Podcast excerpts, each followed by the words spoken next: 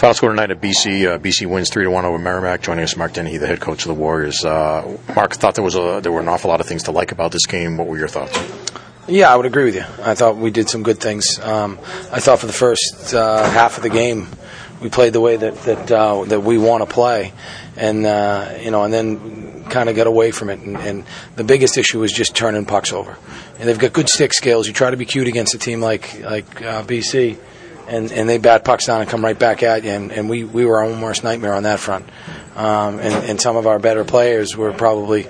Uh, at fault more than others. You know, we want to get it deep, we want to get after it, and I thought we got away from that, and, and the game sort of changed shape. But we continued to battle. You know, it's a one-one game going in the third. You got a chance to win a hockey game.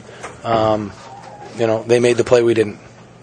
Um, you know, talking about battling, I thought the work ethic definitely was there. You know, maybe you know you've talked at, at times in the past when maybe the work ethic's there, but but there are some mental mistakes. Was that the case tonight?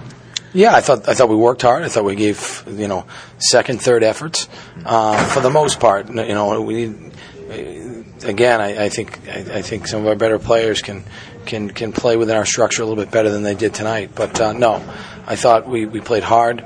I thought that uh, we competed. Um, you know, we just need to play uh, a little bit smarter. Uh, Craig Pantano gets to start again, second straight, plays terrific. I thought, uh, you know, seemed like he deserved a better fate tonight. Yeah, I thought he played well. You know, listen, you know, we, we want our goalie to be able to see the puck, and if he sees, we want him to be able to stop it. And I think, you know, I think he did that tonight. Yeah. You know, I can't blame him for the backdoor play. That guy's got to be covered. And then I don't think he saw the second one. To be honest with you, I think uh, uh, Alex was down trying to block it, and I think he ended up not seeing it until it was too late. But yeah. I thought Craig gave us a chance to win tonight. Uh, you call the timeout in the second period. It seemed like, again, you know, made sense to use it at that time. It, you didn't end up needing it at the end, but uh, uh, it's always a risk, I guess, when you decide to make that call. But it, it worked out tonight. Uh, you know what? Uh, at the end of the day, you can't take the, the, the timeouts with you.